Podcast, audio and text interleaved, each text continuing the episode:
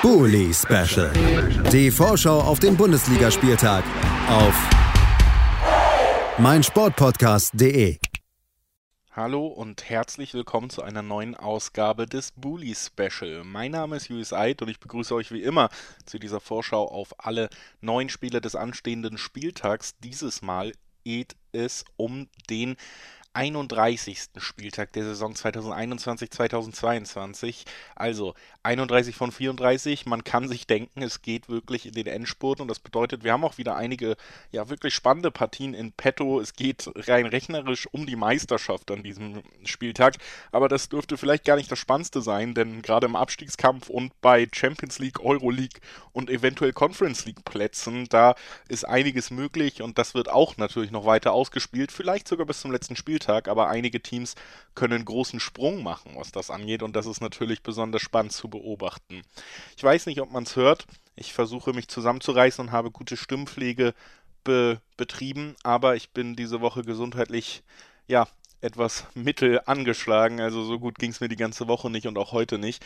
Deshalb, liebe Zuhörer, bevor wir dann komplett in den Endspurt gehen und alles in gewohntem Maße machen, werden wir diese Woche die ja bekannte Sprachaufnahmen-Episode mal wieder haben, damit einfach dieser ganze Aufnahmerhythmus und so, das wäre bei mir nicht drin gewesen, da muss ich ganz ehrlich sein. Ich hoffe äh, trotzdem, ihr habt Spaß damit. Wir haben zu jedem Spiel mindestens einen Experten natürlich am Start, den wir hier einspielen werden. Ihr werdet also immer von den gleichen Experten eingestimmt werden auf das anstehende Spiel, nur weniger Interaktion mit mir. Wir werden sie einfach reinschneiden, damit dass eben trotzdem alles halbwegs pünktlich raus kann, auch wenn ich äh, viel Zeit im Bett und äh, ja, nicht vor dem Mikrofon verbringen kann im Moment.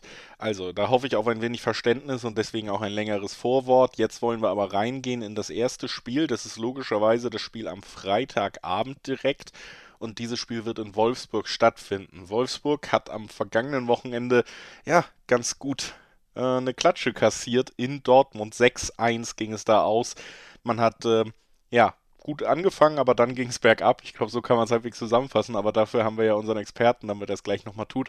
Es geht gegen sehr auswärtsschwache Mainzer, die sich mittlerweile komplett im Tabellenmittelfeld eingefunden haben. Da wird weder nach oben noch nach unten wahnsinnig viel möglich sein.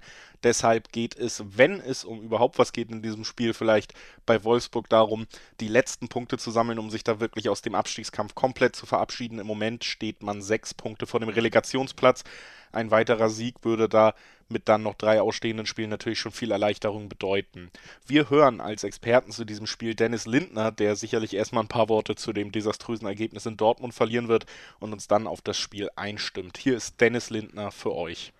Zum Spiel des VfL Wolfsburg gegen Mainz 05. Erstmal kurz der Rückblick aufs letzte Wochenende, auch wenn es wahnsinnig schwer fällt, weil es eine der schlechtesten Leistungen war, die ich von diesem Verein, glaube ich, jemals gesehen habe.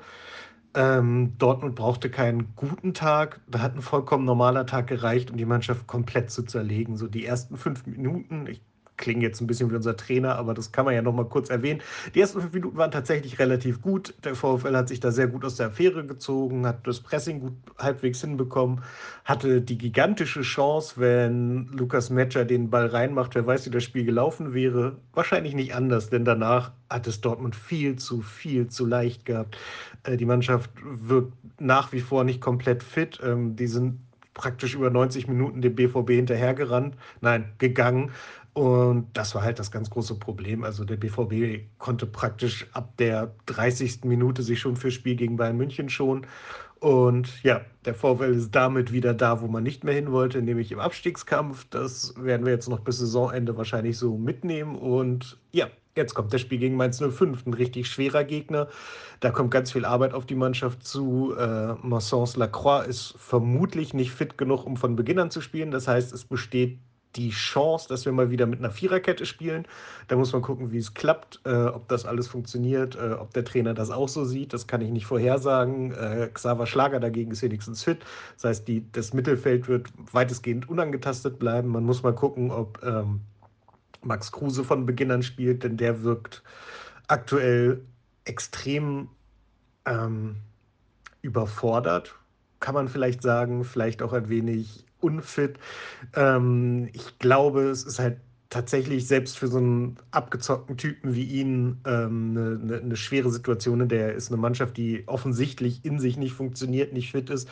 Ähm, dann aus seiner Position zu führen, ist schwer. Äh, da, da, reißt er sich, glaube ich, den Arsch auf. Das Problem ist, dass das fällt nicht so richtig auf. Und dann ist er natürlich auch der Erste, der die Kritik abbekommt.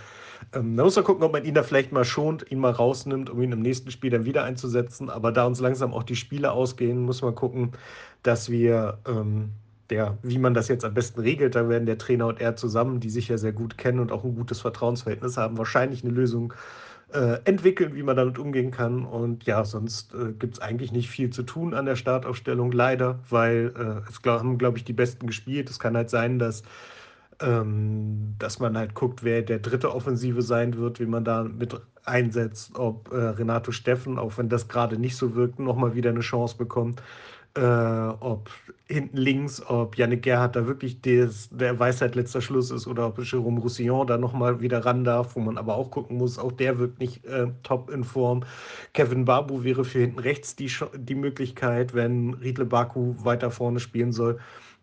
Also es puzzelt sich schon so ein bisschen zusammen. Es ist, äh, ja, es geht eigentlich nur darum, sich besser zu verkaufen als gegen Dortmund und eigentlich ist es fast nicht möglich, sich schlechter zu verkaufen. Deswegen, ja, schauen wir mal, dann sehen wir mal. Ich bin nicht so wahnsinnig optimistisch, das hört man vielleicht raus, aber für einen Punkt muss es eigentlich trotzdem reichen und der wäre in der aktuellen Situation Gold wert.